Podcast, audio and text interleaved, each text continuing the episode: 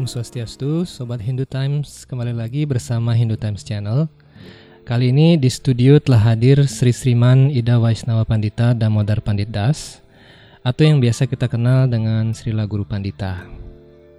Beliau adalah Ketua Pasraman Krishna Balaram Asram Denpasar.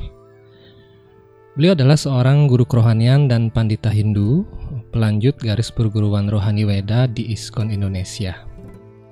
Beliau telah berkeliling ke seluruh Indonesia dan mendirikan banyak peseraman tempat belajar Weda. Tidak hanya itu, beliau juga membina umat Hindu di India dan Eropa. Om Swastiastu, Srila Guru Pandita. Om Swastiastu. Selamat datang di studio Hindu Times Channel. Uh, Sobat Hindu Times, podcast ini berupa rekaman audio saja ya. Jadi kalian bisa mendengarkannya sambil santai, pas naik mobil atau di jam istirahat. Uh, baik Srila Guru Pandita, topik kita kali ini adalah tentang arca. Uh, Guru Pandita, banyak umat Hindu maupun uh, umat yang tidak beragama Hindu yang berpendapat bahwa arca itu sama dengan patung, sehingga umat Hindu kadang-kadang menghadapi diskriminasi dan dianggap menyembah patung. Uh, jadi menurut Weda, apakah sebenarnya arca itu dan apakah memuja arca sama dengan memuja patung? Ya, terima kasih. Selamat pagi umat Hindu yang dikasih Tuhan. Jadi pagi hari ini saya mencoba untuk membantu menjawab beberapa pertanyaan-pertanyaan yang muncul di masyarakat. Jadi perlu dipahami bahwa di dalam agama Hindu itu, jadi sebelum saya menjawab pertanyaan tentang masalah pemujaan arca, patung, berhala dan sebagainya, perlu dipahami bahwa agama Hindu itu hmm, jadi adalah agama yang sudah muncul sejak zaman yang sangat lampau. Artinya bahwa agama Hindu itu telah ada sejak alam semesta ini ada. Ketika kita lihat sejarah awal, ya, adanya makhluk yang pertama yaitu Dewa Brahma, di mana Tuhan menciptakan makhluk yang pertama itu Dewa Brahma, hmm, yang sebelum Dewa Brahma muncul Tuhan sendiri, yaitu Sri Krishna sendiri sesuai dengan pelasan kitab suci Veda Bhagavata Purana. Beliau berekspansi di dunia rohani. Akhirnya terus terus berekspansi. Hmm, tidak bisa kita sebutkan tempat ini atau rinci begitu. Itu perlu pendalaman lagi lebih dalam tapi yang secara umum jadi Narayana kemudian berekspansi menjadi Tripurusa.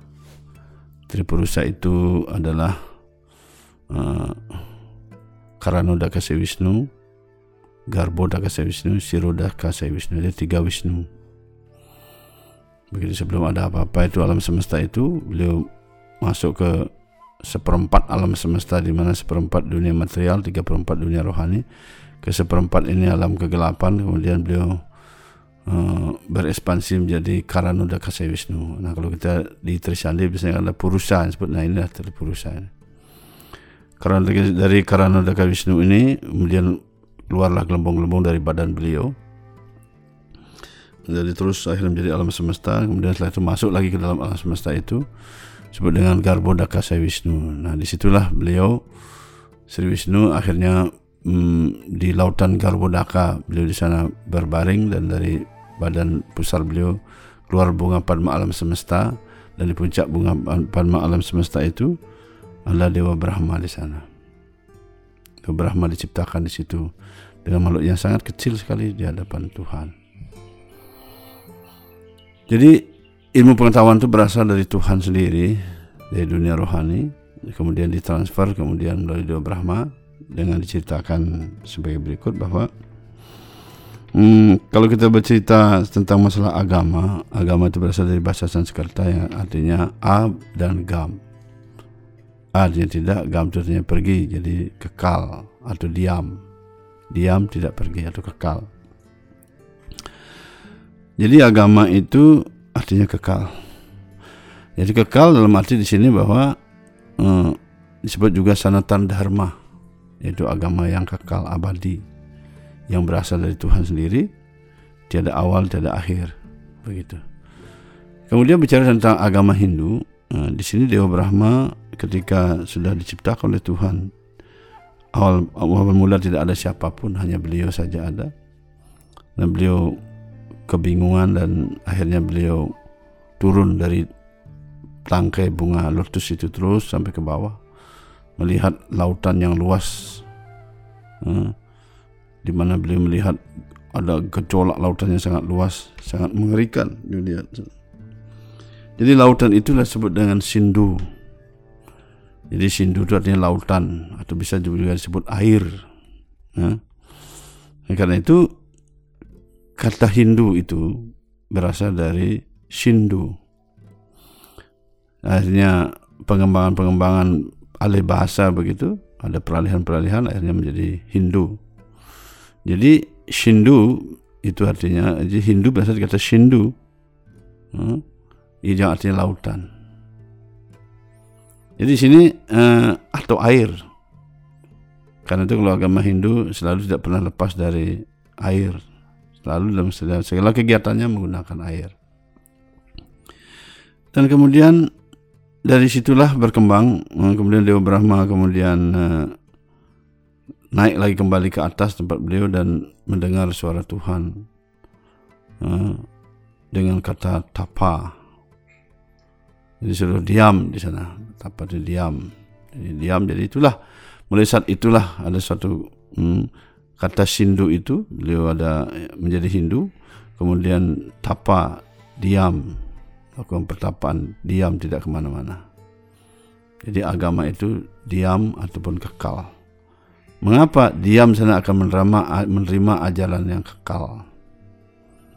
ajaran tentang segala hal yang disebut dengan Weda itu ilmu pengetahuan baik itu ilmu pengetahuan rohani maupun ilmu pengetahuan material itu semua adalah Weda ajaran hmm, yang turun dari Tuhan sendiri ke dalam Dewa Brahma jadi eh, perkembangan selanjutnya kalau kita ceritakan lagi bagaimana Dewa Brahma menerima wahyu itu kita ceritakan nanti di bagian yang lain.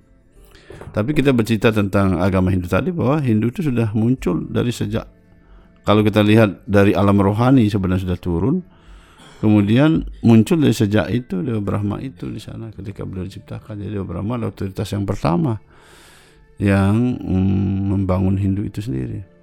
Mengapa kita katakan begitu? Karena kalau kembali lagi pembicaraan tadi bahwa Hindu itu sendiri adalah berdasarkan kitab suci Weda.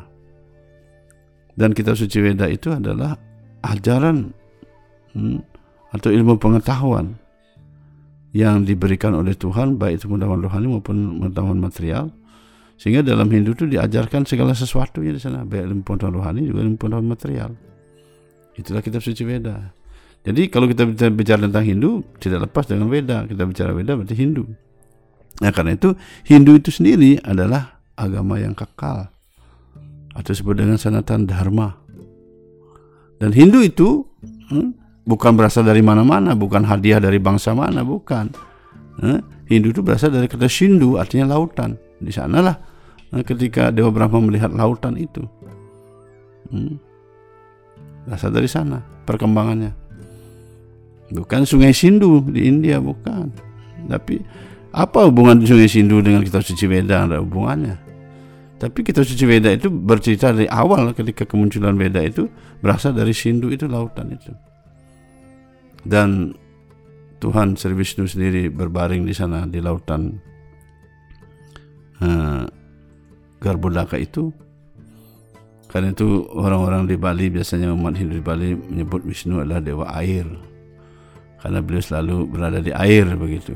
Tapi sesungguhnya beliau bukan mengatur masalah itu itu dewa Baruna yang mengatur masalah air selanjutnya dewa-dewa muncul selanjutnya hmm. Jadi demikianlah ketika dewa Brahma akhirnya melakukan tapa dan men menerima wahyu di sana sehingga Weda diturunkan hmm, melalui empat kepala beliau. Begitu. Sehingga muncullah kitab suci Weda dan berlanjut terus berlanjut kitab turun melalui garis perguruan terus Dewa Brahma menurunkan garis perguruan.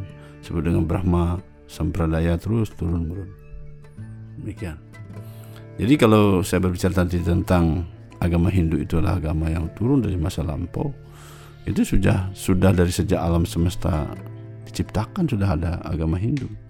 Dan kata Hindu itu berasal dari Sindu. Hmm. jadi kemudian demikianlah akhirnya bahwa di planet-planet lain pun agama Hindu itu diajarkan. Di seluruh alam semesta ini ada berbagai planet dan ada penduduk di sana. Khususnya planet-planet yang di atas planet-planet surga kita suci Weda dikemandangkan di sana. Jadi agama Hindu itu diajarkan di situ. Jadi Hindu itu sama sekali tidak ada hubungan dengan urusan-urusan bangsa ini, bangsa itu, hadiah bangsa ini, bangsa tidak ada begitu. Agama Hindu ini muncul eh, tidak berbeda dengan kitab suci Weda itu sendiri. Ketika kita berbicara tentang Weda berarti Hindu. Ketika kita berbicara tentang Hindu berarti Weda. Di mana pun Hindu, walaupun kita ada Hindu, Hindu di mana di daerah-daerah di mana pun, itu semua adalah sumber dari Veda. Semua mereka ada kaitannya dengan kitab suci Veda. Hmm, dari masa lampau, masa duhurnya, mungkin karena terlalu lama tidak ada pergaulan lagi, kelihatan seperti tradisi, padahal sebenarnya dasarnya semua adalah kitab suci Veda. Bahkan nafas alam semesta ini sebenarnya Veda itu sendiri. Nah karena itu ajaran agama Hindu itu hmm, adalah ajaran yang kekal sebagaimana kitab suci Veda Bhagavad Gita Tuhan Sri Krishna menjelaskan dalam bab ke-12 ayat 2 di sini dikatakan bahwa ajaran Hindu yang berupa pengetahuan Veda itu merupakan raja daripada pendidikan. Jadi di semua pendidikan itu inilah Veda. Pengetahuan yang sangat amat suci, sangat amat rahasia, yang bersifat murni. Jadi Weda itu murni. Karena itu dijaga oleh Tuhan sendiri melalui garis perguruan rohani supaya Weda itu tetap utuh dan agama Hindu itu juga utuh dengan ajaran yang mendasar kitab suci Weda. Hmm, tentu ada pengembangan yang lain sebagai variasi istilahnya. Hmm. Kemudian hal ini adalah memberikan hmm, hubungan yang langsung dengan Tuhan karena menyangkut tentang keinsafan diri, jadi penyerahan diri. Jadi kata Hindu ini sungguhnya juga dikaitkan dengan kata penyerahan diri karena Dewa Brahma pada saat melihat lautan itu, kemudian beliau mendapat wahyu di situ, disuruh melakukan penyerahan diri, diam di sana dan berpasrah menyerahkan diri. Maka pengetahuan itu muncul. Pengetahuan tentang roh, tentang kehidupan diri yang mengajarkan bahwa setiap makhluk itu adalah pelayan Tuhan. Bahwa kita semua sebenarnya adalah pelayan Tuhan. Kita sendiri adalah semuanya bukan badan tetapi jiwa atau roh atau atma. Jadi katakan ajaran agama Hindu ini adalah ajaran agama yang sempurna Hmm, jadi agama ini sempurna turun dari Tuhan, dijaga oleh Tuhan.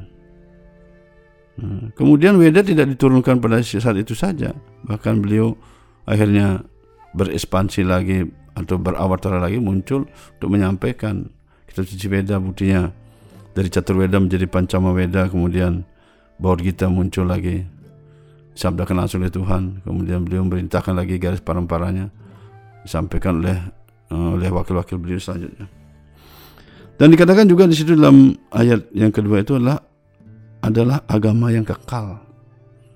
Jadi kalau kita berbicara tentang agama Hindu ini adalah kitab suci Veda itu adalah kekal. Akan ada selama Tuhan itu hmm, ada. Maka agama Hindu itu ada ajaran Veda itu ada ajaran Veda itu ada. Itu ajaran Veda itu selalu bersama Tuhan Kemudian dikatakan di sini dilaksanakan dengan riang. Jadi karena itu kalau kita lihat kegiatan agama Hindu di mana-mana pasti menyenangkan, riang. Ada penjelasan wajang-wajang kitab suci, kitab suci Veda. Kemudian ada tari-tarian, ada nyanyian-nyanyian yang indah. Kemudian ada makanan-makanan rohani. Selalu riang. Bahkan diramaikan sekarang ini oleh dagang-dagang dari luar dari umat-umat di luar Hindu pun meramaikan dengan mereka berjualan di tempat-tempat sembahyang Hindu. Bahkan di sini ataupun di India juga sama begitu. Jadi menyenangkan kalau kita pergi ke tempat sembahyang itu. Itu memang jelaskan dalam kitab suci Veda. seperti ini dilaksanakan dengan riang. Jadi Hindu itu menyenangkan. Sehingga dengan mempelajari kitab suci Veda atau belajar agama Hindu ini, orang itu akan terbuka hatinya, pikirannya dan riang yang mengembangkan rasa cinta kasih pada Tuhan dan kasih sayang pada setiap makhluk hidup. Selalu menyenangkan siapa pun mereka ada pasti menyenangkan. Hmm? Siapa pun mereka yang hadir di situ ikut bersama pasti menyenangkan. Dan selalu sesuai dengan zaman. Hmm, selalu segar, nampak segar. Jadi karena ketika kita buktikan bahwa Weda itu turun dari Tuhan sendiri dalam kitab suci Weda bab 15 ayat 15 di situ dijelaskan bahwa Tuhan sendiri yang menciptakan Weda dan mengetahui Weda itu sendiri. Ya, bukan siapa-siapa, tapi Tuhan itu sendiri yang menciptakan dan mengetahui Weda itu sendiri. Sebagaimana dijelaskan, sarwa caham berdesa nabisto, mata semerti gianam apuhanam ca, Weda ca sawir aham ewa vedia, vedanta krit vedawet ewa caham. Dikatakan, Tuhan Sekisna bersabda, dari semua Weda akulah yang harus dikenal. Jadi intinya bahwa kita mempelajari Weda ini kita harus mengenali Tuhan. Hmm, Tuhan Sri Krishna. Yang mana beliau disembah oleh orang-orang yang mengakui wujud ataupun yang menyembah Tuhan yang tidak berwujud. Tapi yang harus dikenal adalah beliau sendiri. Di sini jelaskan sesungguhnya akulah yang menyusun Vedanta dan akulah yang mengetahui Veda itu. Jadi Vedanta itu kita suci Veda itu Tuhan sendirilah yang menyusunnya. Bukan buatan manusia. Dan beliau sendirilah yang mengetahui semua. Sehingga kalau ketika kita belajar Veda kita harus mengetahui beliau. Tuhan Sri Krishna sendiri. Atau dalam ekspansi beliau apa namanya tiga aspek itu aspek yaitu Brahman yaitu Tuhan yang tidak berwujud yang intinya juga beliau sendiri sesuai dengan tingkatan ataupun kemampuan ataupun serada atau iman seseorang apakah mereka meyakini Tuhan yang berwujud tidak berwujud? Tapi intinya adalah beliau. Nah demikian. Jadi agama Hindu yang sangat lampau itu dimaksudkan bahwa agama Hindu ada sudah dari sejak, sejak alam semesta diciptakan dan akan tetap ada selamanya. Mungkin pada saat kali semakin kuat ataupun kali juga ini kejahatan semakin merajalela mungkin kelihatan agak tersembunyi. Karena orang-orang mulai tertarik kepada hal-hal duniawi tidak lagi tidak tertarik lagi dengan hal-hal rohani atau agama. Sehingga kelihatan ajaran itu tertutupi. Tapi kemudian hari setelah perputarannya Tuhan bangkitkan lagi. Dan itu kalki avatar nanti pada masa akhir dari zaman kali setelah dunia ini mengalami pralaya beliau akan muncul dan membangkitkan ajaran Weda lagi dan membangun peradaban baru zaman alam berikutnya ketika, ketika dilanjutkan zaman Satya berikutnya. Ikan itu jelas di kitab kitab suci Weda jelaskan nanti terakhir Kalkiawatar muncul. Tapi sebelum ini ketika era sekarang ini 10.000 tahun Tuhan juga sudah muncul sebagai si Chaitanya Mahaprabhu sebagai Yuga Avatar. Kalau kaki watar adalah lila watar, sedangkan Yuga Avatar untuk turun mengajarkan kitab suci Veda. Sedangkan Kalkiawatar bukan mengajarkan tapi mengembalikan kitab suci Veda itu sendiri. Ya, jadi kitab suci Veda ini setelah diajarkan di seluruh alam semesta. Buktinya situ jelaskan bahwa Tuhan sendiri juga menyampaikan kepada Dewa Matahari. Jadi planet matahari juga diajarkan. Demikian juga setiap agama pasti memiliki dasar hukum yaitu kitab suci. Nah, jadi tidak ada satupun agama yang harus berbicara tanpa kitab suci. Nah, jadi itu patokan pertama. Bahwa kalau kita menyampaikan sesuatu apa pun yang tentang agama itu wajib kitab suci aturan. Jadi kalau sudah kitab suci aturannya, berarti setiap orang harus siap menerimanya bagi orang yang beragama. Beda orang yang tidak beragama itu urusan mereka. Harus siap menerima. Jadi tidak ada istilahnya orang harus membenarkan atau menyalahkan. Ataupun mungkin berpikir, oh agama saya, kitab suci yang paling benar, kitab suci orang lain salah. Itulah metode yang kurang tepat. Ketika kita berbicara seperti itu, tentang kebenaran tadi itu kitab uh, kitab suci yang paling benar, kitab suci orang lain itu salah. Itu hal yang mudah saja sebenarnya. Setiap orang bisa berkata seperti itu. Karena setiap agama punya kitab suci, kitab sucinya juga adalah sempurna dalam ukuran agama itu. Cocok untuk agama itu. Jadi kalau orang mengatakan, oh agama saya paling benar, orang lain juga gampang aja berbicara seperti itu. Bagaimana kita kemudian menyalahkan atau membuktikan sesuatu tentang hal itu. Nah karena itu setiap agama harus terhormat dan dihormati sesuai dengan kitab suci tadi. Kecuali kita mengada-ada sendiri, lain masalah. Nah, Hindu adalah sah. Selain itu juga Hindu bukan hanya berdasarkan kitab suci satu saja, tapi berdasarkan tiga uh, unsur, yaitu uh, kitab suci, uh, ya kemudian orang suci atau sadu, kemudian guru kerohanian. Guru kerohanian adalah guru dalam garis perguruan rohani yang diturunkan oleh Tuhan, turun menurun untuk menjaga kesucian, keaslian kitab suci itu. Nah karena itu kalau orang beragama keluar dari jalur ini, tiga unsur ini, ya, jadi itu sangat riskan, sangat berbahaya. Dan mana itu menjadi penyimpangan-penyimpangan yang jauh dari tujuan. Kalau sampai jauh seperti itu, jadi agama menjadi seperti racun nanti. Karena ajaran agama itu bahkan lebih teliti sesungguhnya mengerti ajaran agama daripada seorang dokter. Kalau orang bisa menjadi dokter itu harus hati-hati sekali supaya dia ilmunya tepat. Karena itu pengobatan demikian juga agama itu. Jadi sedikit penyimpangan akan menghancurkan serada seseorang menuju jalan yang sesungguhnya, menghancurkan iman seseorang ke jalan yang sesungguhnya. Karena jalan yang telah ditentukan Tuhan itu sudah harus ditempuh seperti itu. Nah karena itu dengan tiga unsur tadi itu yaitu kitab suci, orang suci, guru kerohanian semuanya akan terjaga, tidak ada yang dispekulasikan. Sehingga dari zaman lampau Hindu sudah dijelaskan seperti itu sehingga kegiatan keagamaan bisa berlangsung dan umat Hindu sendiri akhirnya juga bisa mengikutinya tidak dengan spekulasi, tidak dengan cara mentafsir.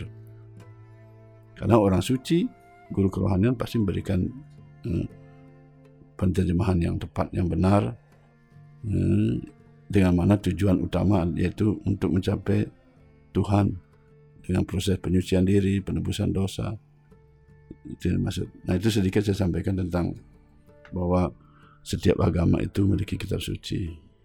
Jadi orang-orang yang beriman, yang beragama, dia harus jalurnya ikuti lurus. Hmm.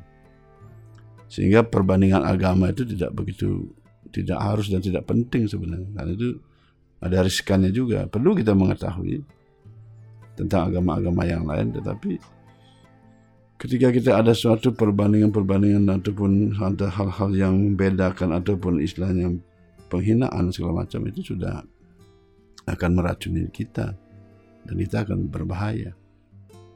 Dan kita berjalan lurus sesuai dengan ajaran yang kita terima dan itu sudah sempurna. Dalam kitab suci Weda Bhagavad Gita bab 9 ayat 2 disabdakan, inilah agama yang sempurna jadi semua seperti sempurna dalam ukuran itu. Seperti halnya mobil, mobil Toyota sempurna dalam Toyotanya. Mobil Mercy dalam Mercy-nya. Mobil Hyundai dalam Hyundai-nya. Seperti itu. Nah kemudian selanjutnya saya sampaikan bahwa mm, di dalam agama Hindu, jadi Hindu mengajarkan dengan keseluruhan.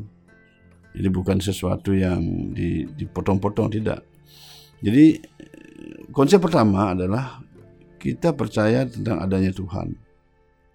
Dan itu dijelaskan dalam kitab suci. Jadi Tuhan itu adalah maha sempurna dan maha segala-galanya. Ini perlu penekanan yang sangat luar biasa yang harus kita pahami. Jadi Tuhan itu adalah maha sempurna, maha segala-galanya. Beliau sempurna, beliau maha kuasa, maha segala-galanya, maha sakti, maha hebat, dan apa pun yang Tuhan lakukan pasti bisa. Ini Weda mengulas seperti itu.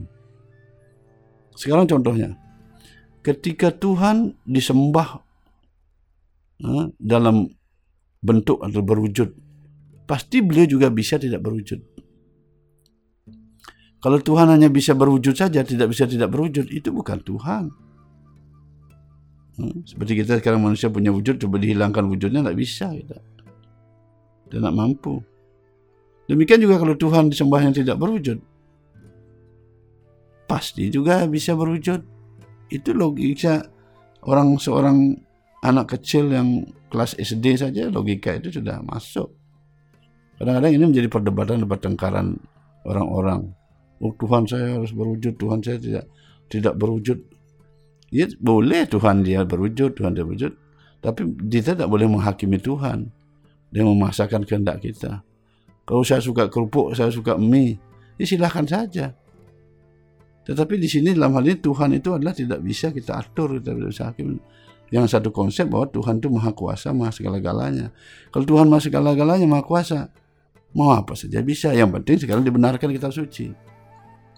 Hmm, benarkan kitab suci. Oh Tuhan saya sembah seperti ini. Benarkan kitab suci. Kalau kitab suci tidak benarkan ya jangan. Nah karena itu Weda menjelaskan kedua hal itu. Hmm? Contoh seperti ini sekarang. Bahwa apakah itu di dalam kita punya kitab suci Weda dari Catur Weda kemudian Pancama Weda termasuk Panisad Pancama Weda seperti Panisad kemudian uh, Purana dan sebagainya. Kadang-kadang orang sudah ngerti juga ya maklumlah kalau orang dari luar Hindu mempelajari sesuatu ya dia tidak apa bagaimana bagaimana rasanya Hindu mereka tidak tahu bahkan itu menebak-nebak demikian juga kalau Hindu ingin belajar yang lain hanya belajar di teori bagaimana rasanya agama itu tidak tahu. Karena itu berbahaya. Hmm. jadi antara ucapan dan anaknya berbeda. Seperti seorang hmm, yang bercerita tentang madu tapi dia tidak pernah merasakan madu gitu. Nah, kemudian saya kutip di sini bahwa salah satu dari kitab suci Pancama Weda seperti dijelaskan dalam kitab suci Weda Bhagavad Purana skanda 1 bab 2 ayat 11 dikatakan demikian Wadanti tattva vidas tattvam yad gyanam advayam brahmeti paramatmeti bhagawan iti sabjate. Jadi sini artinya Tuhan itu dikenali dalam tiga aspek, yaitu disebut dengan Brahman, Paramatma, dan Bhagawan. Jadi ini menunjukkan bahwa di Hindu itu mengajarkan atau memberikan kepada umatnya untuk mencari Tuhan sesuai dengan apa yang Tuhan jelaskan tentang diri beliau. Hmm. Jadi kan itu kalau sini Brahman misalnya, sini ada Brahman, Paramatma, Bhagawan. Brahman artinya adalah cahaya Tuhan. Tuhan yang penuh cahaya yang bercahaya keluar dari badan beliau. Kemudian para matma adalah Tuhan yang menyebar di seluruh uh, alam semesta ini masuk ke dalam setiap atom dan di dalam hati setiap makhluk hidup bahkan dalam setiap atom itu para matma. Kemudian Bhagawan adalah wujud Tuhan ya, yang ada di kerajaan rohani kemudian turun ke bumi ini menunjukkan dirinya sebagai avatar. Avatar artinya Tuhan yang turun ke bumi. Supaya tidak salah paham nanti. Avatar pun ada bagian-bagiannya, ada enam jenis avatara. Orang selama ini yang tahu hanya dasa avatara itu ada disebut lila avatar. Sementara ada avatar itu ada enam kelompok avatara. Brahma Wisnu Siwa itu adalah salah satu avatar disebut dengan guna avatar. Itu dalam bagian yang lain yang saya ceritakan. Nah, pada kesempatan ini bahwa di dalam kitab suci Weda Bhagavad Gita, sini jelaskan juga bab 12 pertanyaan Arjuna kepada Tuhan Sri Krishna tentang uh, wujud dan tidak berwujud. Beliau bertanya. Sederhana sekali bahwa Hindu itu mengajarkan sesuatu yang komplit tentang keberadaan Tuhan. Jadi pertanyaan begini diajukan. Arjuna bertanya, yang manakah yang dianggap lebih sempurna? Mereka yang senantiasa dengan tepat sibuk ya, dalam bakti kepadamu atau kepada mereka yang memuja Tuhan yang tidak berwujud atau tidak bermanifestasi. Ya untuk ayat berikutnya ini secara ringkas saya sampaikan bahwa Tuhan menjawab kedua-duanya mereka bisa mencapai diriku. Apakah mereka menyembah Tuhan yang wujud yang wujud beliau ataupun tidak berwujud kedua-duanya Tuhan terima. Cuman tentu dengan aturan-aturan yang sudah beliau tentukan juga ditulis dalam kitab suci Weda. Cuman beliau menggarisbawahi sini ketika orang menyembah Tuhan yang tidak berwujud mereka akan lebih sulit sama seperti kita mencari sesuatu atau mencari seseorang yang belum kita kenal wajah beliau tentu lebih sulit. Karena itulah Tuhan berawatara turun ke bumi ini untuk menunjukkan dirinya supaya beliau dikenal, diketahui, tidak dispekulasikan pada setiap orang. Jadi tapi di sini intinya bahwa tidak ada masalah bagi umat Hindu itu karena Tuhan memberikan keleluasaan itu. Menyembah beliau yang berwujud tidak berwujud akhirnya juga mencapai beliau. Yang mana yang mana yang akan lebih sulit ataupun yang lebih mudah itu kan urusan dalam praktik nanti dalam realitasnya. Andaikan saya orang bertanya mana lebih mudah pergi ke Jakarta dari Bali mau naik pesawat ataupun naik bis keduanya bahkan sampai di situ. Nah sekarang di lapangan yang mana lebih susah lebih sulit itu tergantung mereka juga. Ada yang senang naik pesawat dan naik bis. Oh saya senang naik bis. Kalau pesawat saya resah. Ada yang oh saya lebih senang naik pesawat biar cepat selesai nyampe. Sementara kalau naik bis lama sekali. Itu sah-sah saja. Mereka berkata seperti itu tergantung mereka sendiri. Jadi Hindu memberikan keleluasan seperti itu karena dari zaman lampau Hindu sangat paham semua. Kemudian kalau pemujaan tadi yang dimaksud dengan tidak berwujud di sini jelaskan dalam Weda itu jelas tidak boleh di sana. Kalau menyembah Tuhan tidak berwujud tidak boleh dia membuat wujud macam-macam. Itu sudah pasti itu. Bagaimana mungkin saya tidak pernah melihat wajah seseorang kemudian saya membuat sendiri wajah itu? Kan membuat yang, yang bersangkutan itu marah. Hmm. Jangankan yang dibuat wajahnya jelek berbeda, dibuat wajahnya yang lebih bagusnya juga marah. Wajah saya jelek kalau dibuat bagus begitu. Tidak boleh, itu sama sekali tidak boleh. Nah, ketika kita suci Wedam menjelaskan bahwa itu tidak boleh, jangan dibuatkan dengan berbagai unsur-unsur materi bahkan dalam pikiran pun harus dikosongkan jangan di, di, diwujudkan begitu. Itu memang aturan untuk menyembah Tuhan yang tidak berwujud supaya tidak berspekulasi. Harus diterima semua. Hmm. karena itu orang tidak boleh memponis bahwa menyembah Tuhan berwujud itu hmm, salah jadi kalau di Weda sudah jelaskan dengan gamblang semuanya sehingga tidak ada dalam Weda itu istilahnya saling menghina menyembah berwujud atau tidak berwujud, tidak saling hina, tidak saling salahkan. Mereka akan terus saja bersama-sama berdampingan. Jadi saya kembali sekatakan tadi umat Hindu adalah agama yang dikasihi Tuhan. Agama yaitu umat Hindu adalah maksudnya adalah umat yang dikasihi Tuhan yang merupakan pilihan Tuhan. Karena mereka akan berada dalam jalur yang posisi yang menyenangkan mereka tidak ada yang saling menghina. Misalnya dalam Rigveda juga dijelaskan di situ ada sloka Ong tad Vishnu para mempadam sada pasanti suradiwa catur adatam tad viprasu panau jagir masa samindatir Vishnu lihat para mempadam. Jadi Tuhan itu sendiri eh, di sini dikatakan dipuja memuja kaki padmamu, muja kakimu. Ini kenapa? Karena kita kalau ingin melihat wujud Tuhan itu kalau kita datang kepada Tuhan kita harus dari bawah bersujud pada beliau lihat kakinya terlebih dahulu. Sehingga dalam buku kita 1865 juga dikatakan bersujudlah kepada aku. Jadi bersujud kita sujud kita melihat melihat kaki beliau supaya kita menjadi hamba beliau pelayan beliau. Itu jadi pertama saya sampaikan kepada umat sedharma yang dikasih Tuhan Hmm. pembahasan umum. Jadi pembahasan selanjutnya adalah mengenai arca. Jadi sesungguhnya orang yang sekarang kembali berbicara tentang menyembah yang berwujud. Seperti tadi adalah Bhagwan. Jadi ada Brahman, Brahman itu artinya menyembah Tuhan yang tidak berwujud. Ada Paramatma, yaitu para yogi biasanya yang meditasi, misalkan pikirannya kepada uh, Tuhan yang ada dalam hatinya.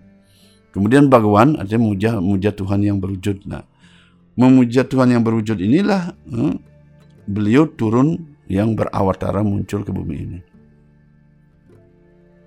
Baik itu muncul dalam di bumi ini atau di alam semesta yang berbeda, yang penting semua dijelaskan dalam kitab suci Weda.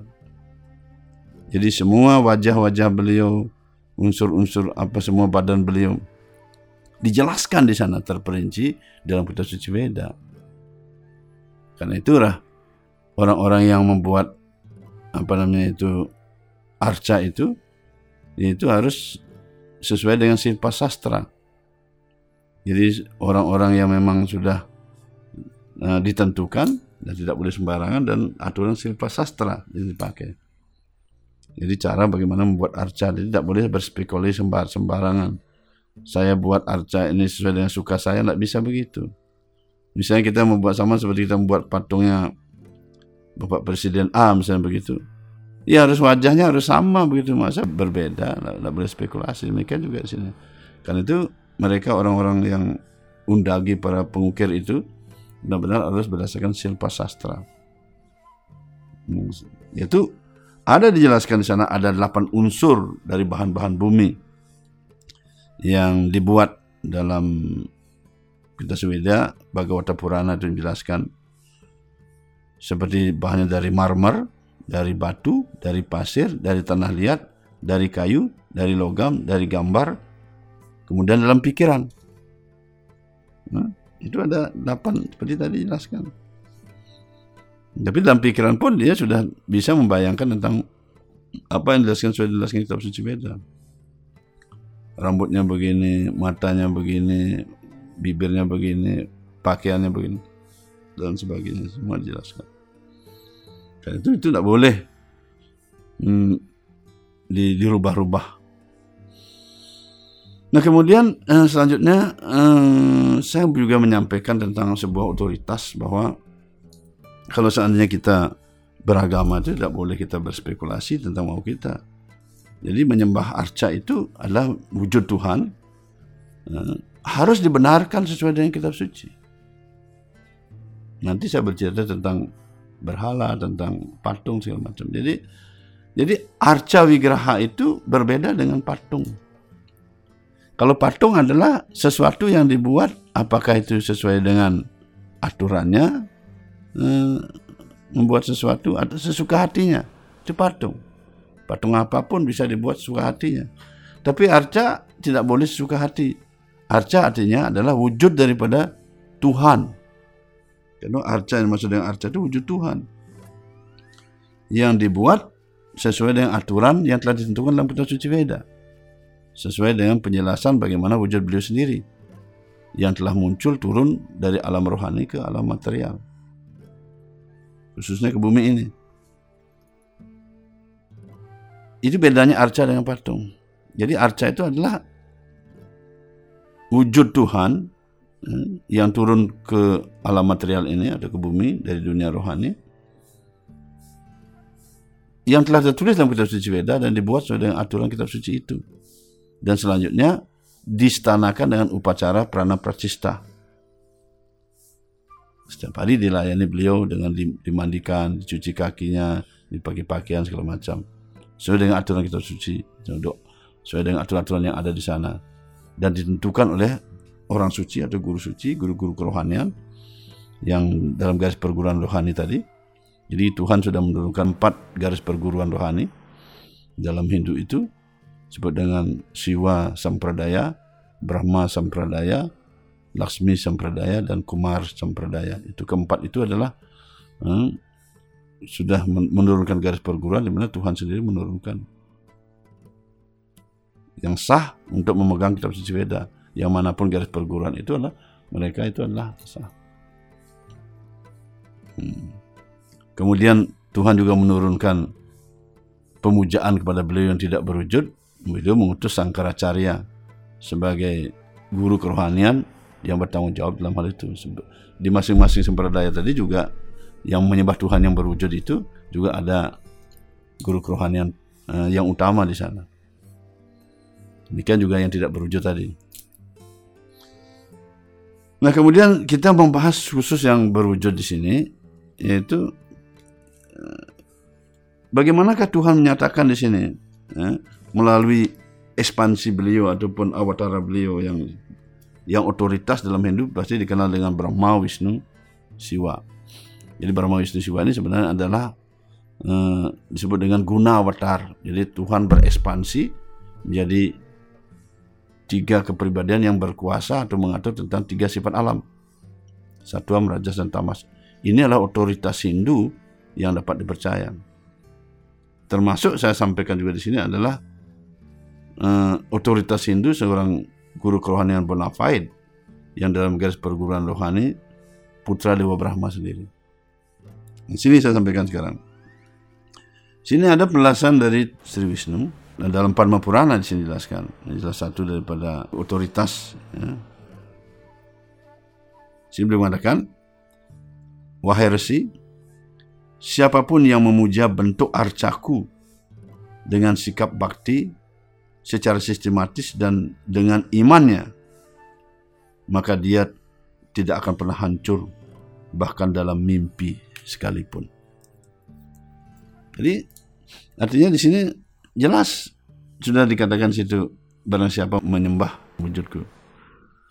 Bahkan dalam kitab suci Bhagavata Purana yang lain juga beliau sudah, sudah menyampaikan. Di sana eh, Tuhan Sri Krishna sendiri menyampaikan eh, bahwa seorang harus menyembah eh, wujud beliau dalam bentuk arca itu agar mereka hmm, dapat dipercaya bahwa mereka punya keyakinan atau iman pada Tuhan. Nah kemudian sini saya sampaikan lagi lebih lanjut hmm, tentang otoritas yang lain. Dewa Brahma sekarang bersabda di sini. Dia mengatakan Dewa Brahma bersabda kepada Dewa Sinarada mengatakan bahkan jika seseorang melaksanakan perbuatan yang paling menjijikkan sekalipun hmm, yang memerlukan penebusan dosa yang besar dan harus juga menyanyikan mantra-mantra suci. Dia bisa segera menjadi suci hanya dengan mengambil air yang telah digunakan untuk membasuh kaki Padma Tuhan. Dijelaskan dalam Brahmanda Purana. Jadi bagaimana masuk membasuh kaki Padma Tuhan? Tentu kalau orang menyembah Tuhan yang tidak berwujud, bagaimana membasuh kaki Padma Tuhan? Tapi di sini menyembah Tuhan yang tidak berwujud tidak bisa membasuh kaki Tuhan. Kalau dia bilang, oh ini bekas ini ini adalah uh, sudah untuk membasuh air ini sudah membasuh kaki Padma Tuhan itu spekulasi berarti tidak realitas. Karena agama Hindu itu agama yang realitas. Artinya seperti tadi, kalau memang menyembah wujud, yang berwujud, yang tidak berwujud, yang tidak berwujud itu realitas. Kalau yang berwujud realitasnya begini, yang tidak berwujud realitasnya begini.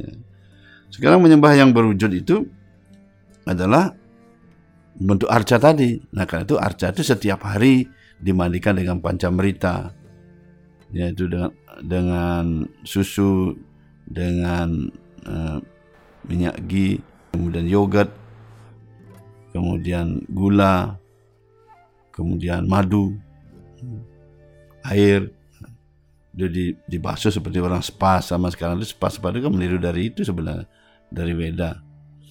Hmm? Jadi karena di sini dikatakan kalau beliau setiap hari di, di, di dimandikan dan dan itu air itu akan menyentuh kaki padma beliau. Sehingga dikatakan sini hanya dengan minum air yang telah membasuh kaki padma Tuhan, orang segera menjadi suci. Jadi begitulah berkat Tuhan yang mengalir demikian banyaknya, demikian mudahnya bagi orang-orang yang dikasihi seperti umat Hindu ini orang-orang pilihan Tuhan. Jadi orang beragama Hindu orang-orang pilihan Tuhan sampai menjadi umat Hindu ini menjadi pilihan Tuhan. Cuman sekarang kita umat Hindu, apa kita menggunakan diri kita kesempatan itu dengan sebaik-baiknya untuk mencari Tuhan dengan cara apa yang disampaikan, apakah dia menyembah yang berwujud, yang tidak berwujud seperti Brahman ataupun para Paramatma, itu terserah. Hmm. Pasti semua ada keistimewaan masing-masing. dengan menyembah yang berwujud tadi, yaitu segera dia sucikan karena itu kita setiap hari dianjurkan minum cana merita itu.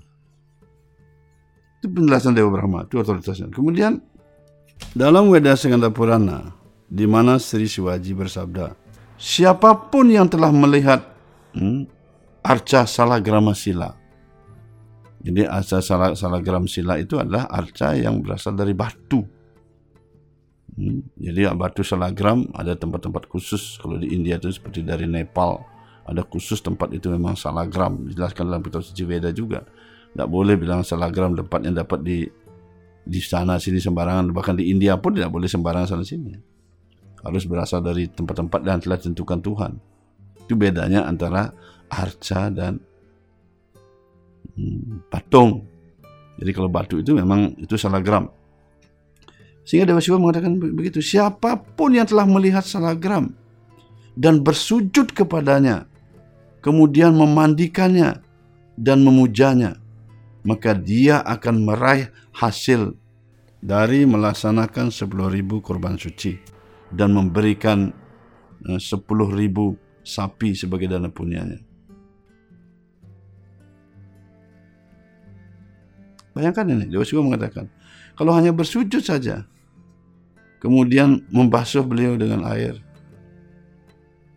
hmm, kemudian bersembahyang kepada beliau, kepada arca itu, salagram itu, itu dikatakan sini meraih hasil hmm, dengan melaksanakan 10.000 korban suci atau yadnya. Sama juga juga dengan memberikan menyumbang berdana punya sepuluh ribu sapi. Kalau kita sekarang sepuluh ribu kali kita berbuat korban suci atau yadnya. Jadi kalau kita mengikuti aturan beda, para satria, para wisya harus nyumbang kepada hmm, ini kepada para brahmana tadi. Sedangkan brahmana dan eh, satria dan wisya tidak boleh menerima sumbangan. Sudra dilindungi juga, mereka dilindungi ya, dan di, disuruh melayani ketiga itu.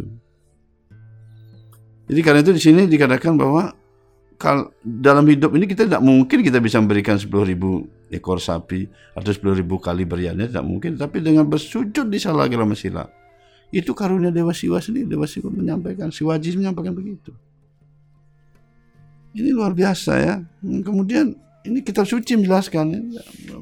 Jadi saya kembali saya sampaikan kitab suci harus kita terima. Mana sekarang ada kitab suci yang tidak, ah, mana sekarang ada agama yang tidak pakai kitab suci? Ah, oh, kalau kita mengatakan, oh Tuhan saya lihat semua segala macam, segala macam, kita mencapai ini, mencapai itu, pasti dalam kitab suci dijelaskan.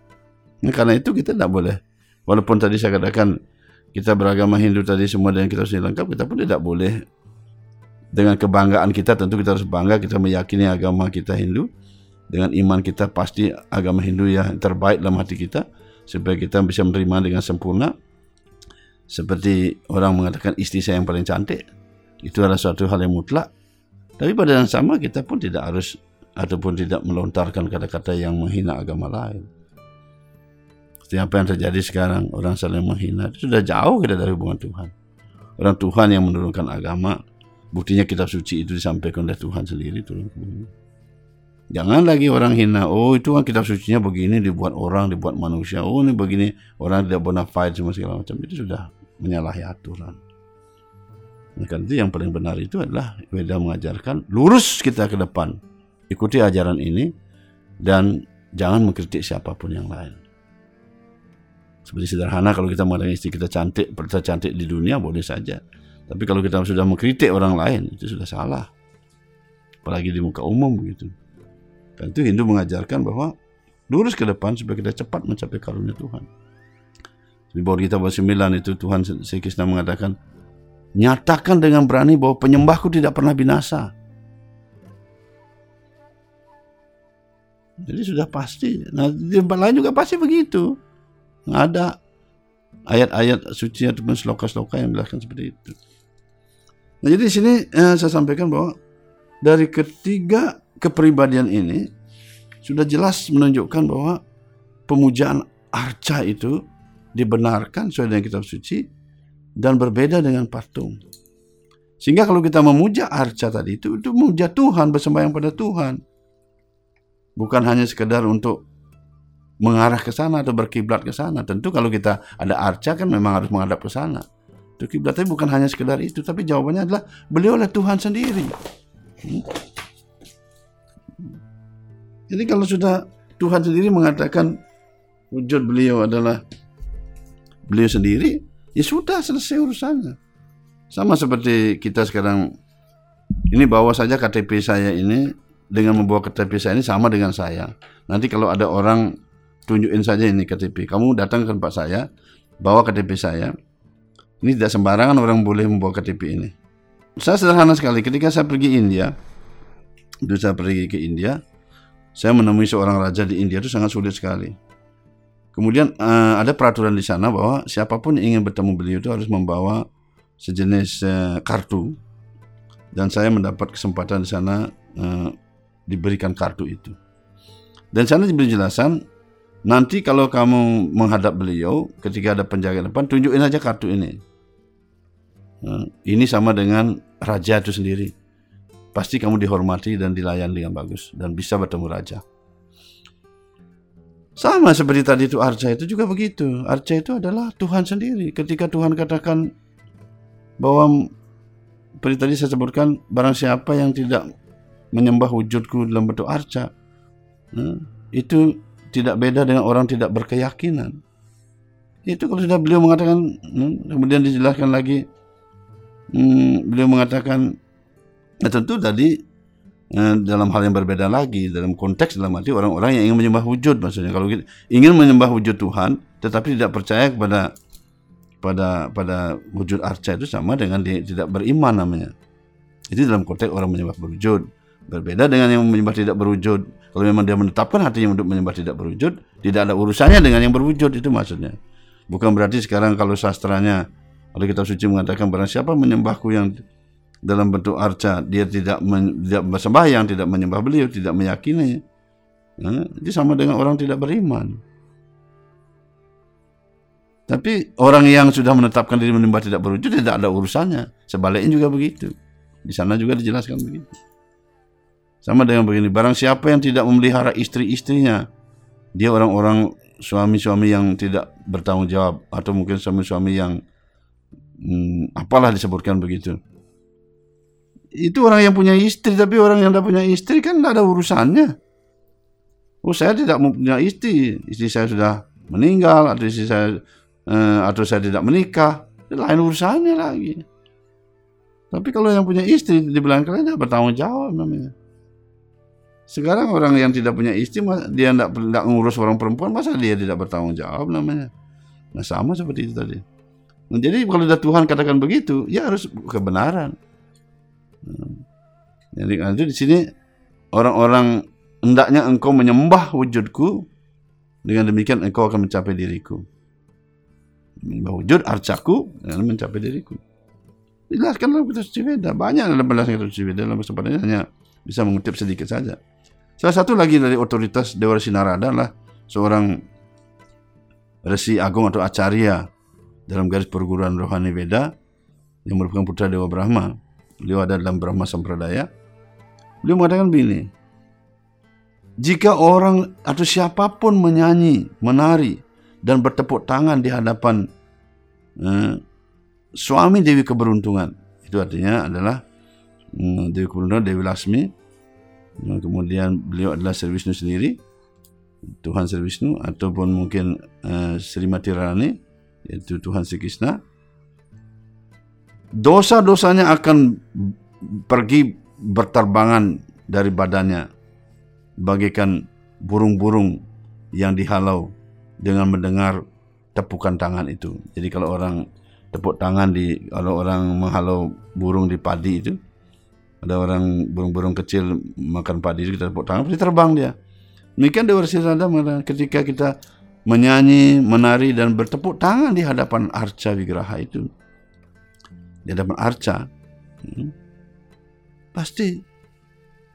Nah karena itu di sini dikatakan pasti dia dibebaskan dosa-dosa. Mengapa di sini kita dikatakan arca? Pertama, menyanyi, menari dan bertepuk tangan di hadapan. Berhadapan berarti kita berada hadapan realitas.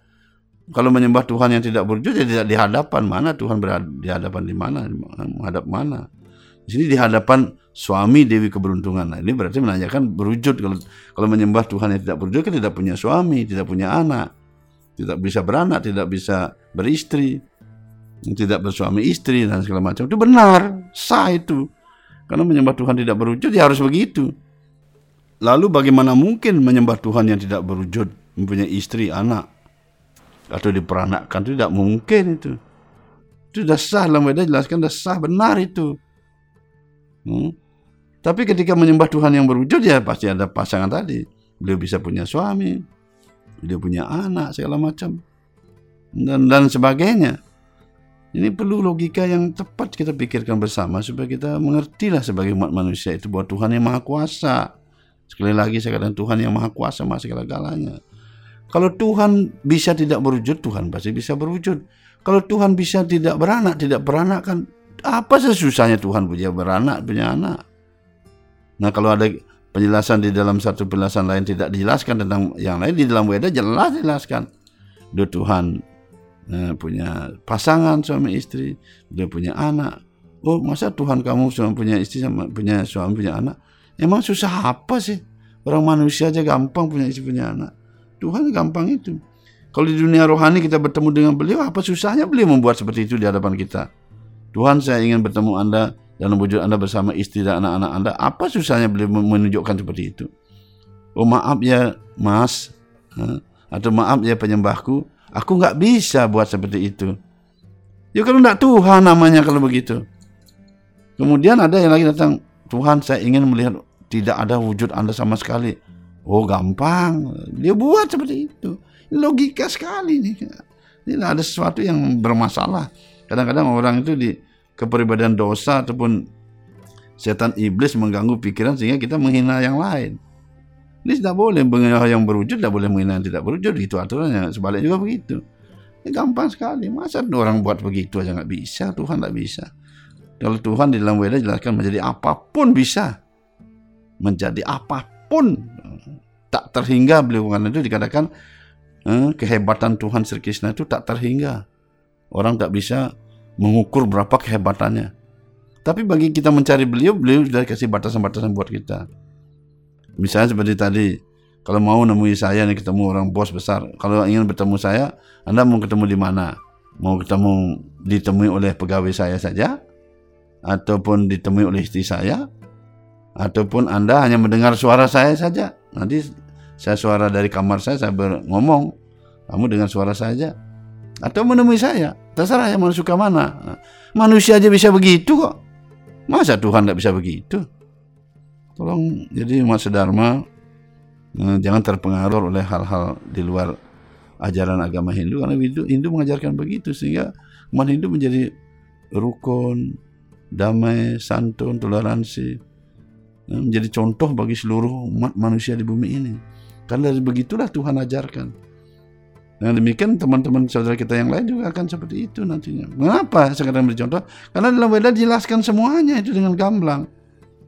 Jadi jangan kita tiru-tiru cara-cara siapa pun yang lain yang salah. Nah, bukan berarti semua orang salah. Kita juga ada masalah. Salah itu artinya sesuatu yang tidak baik. Banyak juga saudara kita yang walaupun tidak Hindu mereka juga punya pemahaman yang baik bagus begitu. Tapi ketika ada orang yang tidak seperti itu ya di mana saja itu biasanya umum begitu ada. Di Hindu juga kadang-kadang seperti itu ada. Mari kita perbaiki diri. Tentu jika ada orang menghina atau apa pun ya kita tidak usah lah tanggapi kita jalan aja lurus. Andaikan kita mau apa namanya itu godaan begitu supaya kita tidak tergoda oleh hal itu supaya kita lurus waktu kita tidak punya waktu untuk melayani hal-hal seperti itu. Jangan ditanggapi juga dengan dengan hal-hal yang sama. Kalau mereka menghina dengan hinaan juga sudah mengganggu ketertiban alam ini. Sedangkan sebagai orang beragama harus menjaga keseimbangan alam menjaga keharmonisan kedamaian kerukunan beragama itu sudah sah kita bisa ikuti. Orang tidak beragama pun kita tidak masa urus dia, urusan dia. Mau masuk surga, neraka, urusan dia. Nah, karena dalam kitab suci Bor kita sudah jelaskan ajaran agama ini ataupun sabda-sabda beliau harus disampaikan pada siapa pun yang percaya, yang menerima beliau, yang tidak iri pada beliau. Nah karena itu siapa pun yang menyampaikan adalah orang yang sangat amat dicintai dan tidak ada orang yang lebih dicintai lagi. Itu dalam buat kita bab 18 eh, ayat 67, 68 dan 9. Dalam beda baul kita jelaskan begitu. Tuhan Yesus bersabda seperti itu. Jadi karena itu tugas kita sebagai umat Hindu ini harus menyampaikan siar agama atau pembawa misi agama ini kepada jiwa-jiwa yang hilang. Jiwa-jiwa hilang, jiwa-jiwa yang rindu kepada Tuhan. Dia hilang tapi rindu pada Tuhan.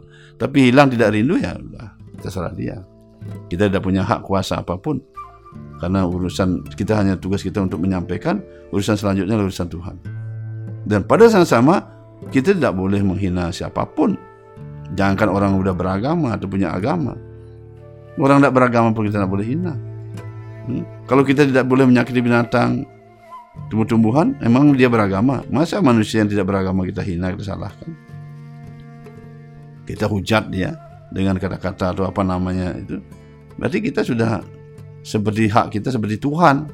Sebenarnya Tuhanlah punya hak segala-galanya itu bukan kita. Ini perlu dipahami bersama-sama. Ketika kita mencoba menjadikan diri kita orang beragama satu poin adalah orang-orang beragama selalu santi damai. Dia kuat imannya kepada Tuhan pada sama dia selalu menciptakan kedamaian, keharmonisan, kesucian. Dan mengembangkan rasa cinta kasih kepada Tuhan dan kasih pada setiap makhluk hidup. Jadi prinsip orang beragama itu sesungguhnya adalah dua hal. Apakah menyembah Tuhan berwujud tidak berwujud itu sama aja. Yaitu pertama dia harus beriman mencintai Tuhan. Kemudian yang kedua mengasihi setiap makhluk hidup. Mengapa setiap makhluk hidup dikasih?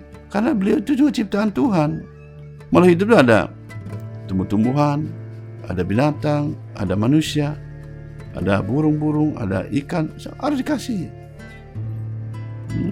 Menyayangi. Tidak boleh semena-mena kita semua. Hmm. Ada aturan-aturan. Bahkan kalaupun membunuh binatang dan sebagainya itu ada aturan yang harus diikuti sehingga tatanannya tidak akan hancur, tidak akan rusak. Bahkan kepribadian lain yang tidak kita lihat pun tidak boleh kita hina. Sehingga di Weda itu diajarkan tidak boleh menghina bahkan para dewa, bahkan hantu pun jin, setan, iblis pun kita tidak boleh menghina. Tidak bukan ciptaan Tuhan semua. Hmm? Coba kalau dibalik kamu menghina saya karena saya hantu, nanti kamu jadi hantu, bagaimana mau nggak? Nah, begitu. Kita nggak ada urusan seperti itu.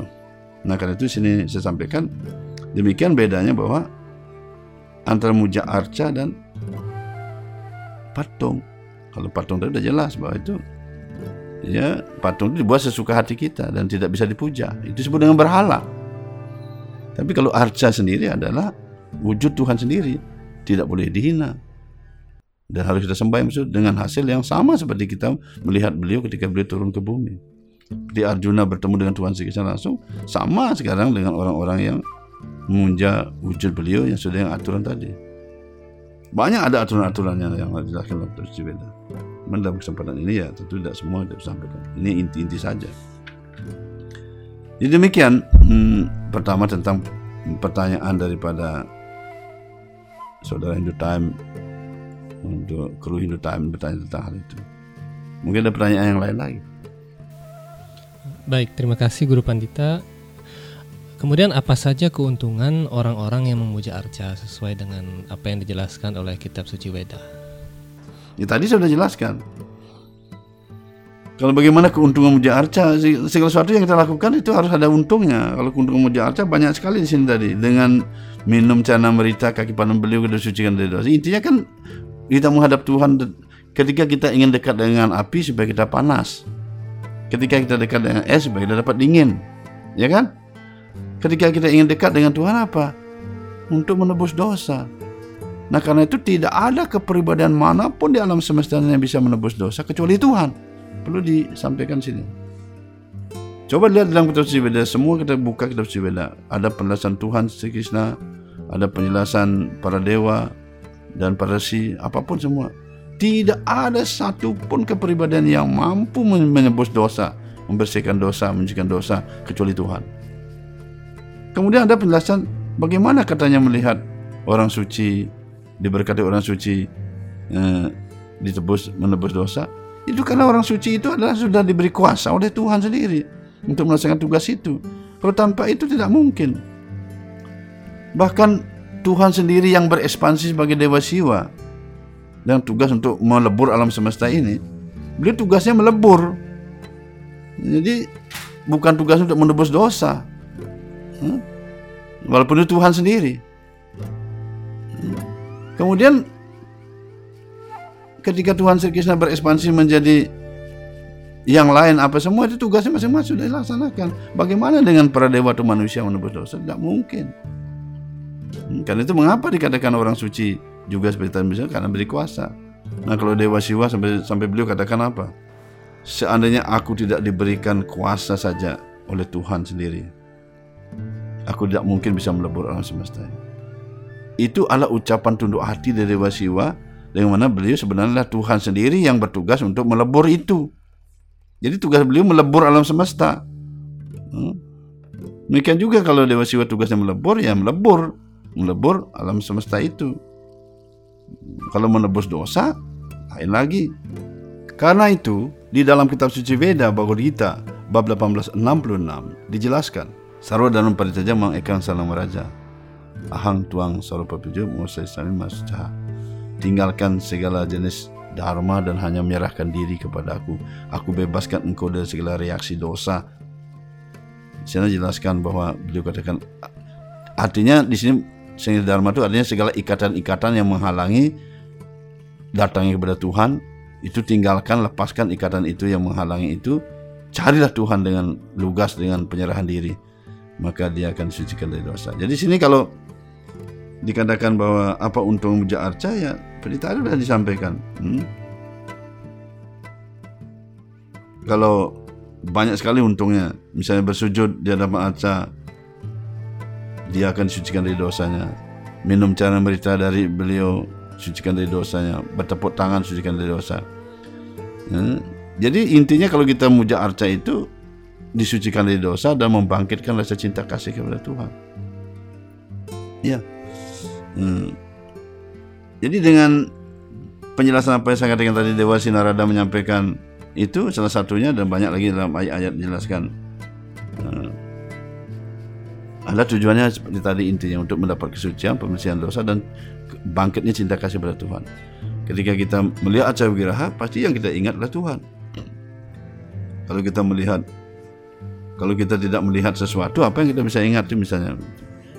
Tapi bagi orang punya pikiran yang kuat mungkin dengan cara seperti itu dalam pikirannya tidak pakai pikiran. Sekarang kalau kita melihat patung liberty apa yang kita ingat? Apa kita ingat Tuhan? Tapi kalau kita melihat arcanya beliau pasti Tuhan. Nah kadang-kadang orang buat patung Tuhan pun misalnya seperti di di jalan-jalan buat itu sangat bagus sekali. Saya apresiasi sekali. Coba sekarang kita melihat itu. Ada sekarang um, patungnya uh, misalnya uh, Sri Rama ataupun Sri Krishna begitu. Atau mungkin Wisnu misalnya. Apa yang kita bayangkan ingat? Pasti beliau ingat. Ini sudah beruntung. Banyak orang kan diuntungkan. Karena dalam kita dikatakan berpikirlah tentangku senantiasa. Jadi kalau kita ingat kan berpikir. Nah, itu sangat bagus. Jadi pemerintah membuat seperti itu sangat bagus sekali dan mendapat berkat Tuhan yang kita lihat seperti itu, kita ingat seperti itu. Jadi tujuannya adalah untuk mengingatkan kita pada Tuhan. Kan Tuhan suruh kita ingat. Kalau kita datang pada arca, pertama kita ingat Tuhan. Ketika melihat beliau, pasti ingat beliau, walaupun sekejap. Tapi Tuhan katakan, berpikirlah tentangku senantiasa. Ya itu salah satu cara untuk membantu kita. Dan pada saat yang sama, beliau juga Tuhan itu sendiri dalam wujud arca itu disebut dengan arca awatara. Jadi beliau muncul dalam wujud arca. Sehingga beliau memberikan juga kekuatan rohani ketika kita melihatnya, kita disucikan dari dosa. Mata kita melihat disucikan dari dosa. Kita mendapatkan tadi bersujud disucikan dari dosa. Bahkan dijelaskan orang yang menyentuh memandikan arca setiap hari itu, para brahmana atau orang-orang yang telah ditentukan itu, terus dia mendapat kesucian dari menyentuh badan beliau. Sama seperti kita diberkati disentuh oleh orang suci, kita sudah di, disucikan dari dosa. Bagaimana ketika Tuhan turun menyentuhkan kakinya ataupun tangannya kepada kita. Sedangkan orang yang apa ada itu orang ngobatin pakai setrum, tangannya di setrum, disentuh kita juga kena strom. Nah, mirip seperti itulah kita pun mendapat setrum rohani. Keuntungan demikian. Hmm. Jadi tidak ada dalam weda itu yang tidak mendapat keuntungan. Untuk apa kita menyembah sesuatu tidak ada untungnya? Nah karena itu apakah dibuat tadi seperti patung tadi kalau sudah menyerupai Tuhan itu membantu mengingatkan beliau. Karena itu aturannya harus jelas. Ya. Gimana dalam kitab suci Weda itu. Nah jadi itu tujuannya karena itu dalam beragama Hindu juga jelaskan yaitu pengembangan untuk mendapat ke, pe, apa, cinta kasih pada Tuhan itu ada pengembangannya yang melalui proses penyucian diri sehingga harus kesucian harus jaga iman dijaga sehingga dia akan naik tingkat hmm? Kalau kalau dia masih berpikir tentang mencari kenikmatan nanti ketika meninggal dunia ini mencapai planet-planet surga mungkin. Karena perbuatannya yang baik menyembah Tuhan dia juga begitu. Diberikan planet surga. Seperti buat kita mengatakan 1871 Kitab Suci Weda Borita 1821 sana jelaskan bahwa orang yang mendengarkan saja ajaran ini dengan eh, keyakinannya tanpa rasa iri kepadaku dia kuberikan tempat planet-planet surga tempat-tempat orang saleh berada di sana. Doanya mendengarkan saja bayangkan apa yang Tuhan wejangkan dari kitab suci. Kemudian kalau seandainya orang nanti ingin meningkat lebih tinggi mencapai moksa bahkan mencapai lebih tinggi daripada moksa itu yaitu ke kerajaan Tuhan sembah Tuhan tadi itu ada pengembangan cinta kasih pada Tuhan. Sehingga agama Hindu itu dengan simbolnya swastika itu melambangkan bahwa ada garis lurus ke atas pada Tuhan ke samping pada sesama setiap makhluk hidup ke bawah adalah kepada yang hmm, hmm, di bawah tadi sesama manusia di bawah itu pada binatang ataupun tumbuh-tumbuhan tetap dihargai dengan perputaran ke kanan tadi melingkar itu artinya itu seperti garis edar perjalanan sebuah kebenaran. Nah, ini uh, harus dipahami bahwa demikian untung yang memuja arca itu. Mungkin ada pertanyaan lain lagi. Baik, hmm, umat sedharma yang dikasih Tuhan, hmm, umat Hindu yang merupakan pilihan Tuhan. Jadi pada hari ini saya anggap sudah cukup demikian apa yang saya sampaikan. Kita akan bertemu bertemu lagi dalam kesempatan yang berbeda. Mudah-mudahan saya dikasih kesempatan terus untuk menyampaikan tentang kebenaran Weda itu dan berbanggalah menjadi umat Hindu karena menjadi umat Hindu lah sudah merupakan pilihan Tuhan dan kesempatan yang sangat besar. Ucap terima kasih atas uh, partisipasinya untuk mendengarkan hal ini. Demikian juga siapa pun yang mendengar ucapan saya ini, Hmm, ucapkan terima kasih dan saya mohon maaf yang sebesar-besarnya sekiranya ada ucapan-ucapan saya yang tanpa disengaja ataupun bagaimana begitu mungkin tidak cocok di hati atau dianggap bagaimana begitu saya mohon maaf yang sebesar-besarnya baik itu umat sedharma ataupun seluruh pendengar hmm, dari mana pun mereka agama mana pun saya mohon maaf yang sebesar-besarnya agar segala kesalahan-kesalahan saya bisa dimaafkan sehingga saya pun tidak akan membawa kesalahan dalam menempuh kehidupan ini. Kita cukupkan supaya segala sesuatu tidak berkembang menjadi sesuatu yang tidak bagus. Setiap orang punya keyakinan yang berbeda-beda. Jalanilah keyakinannya sesuai dengan aturan agama yang telah ditentukan. Itu saya sampaikan, saya mohon maaf yang sebesar-besarnya. Hmm, terima kasih. Baik Guru Pandita, terima kasih penjelasan yang sangat lengkap sekali.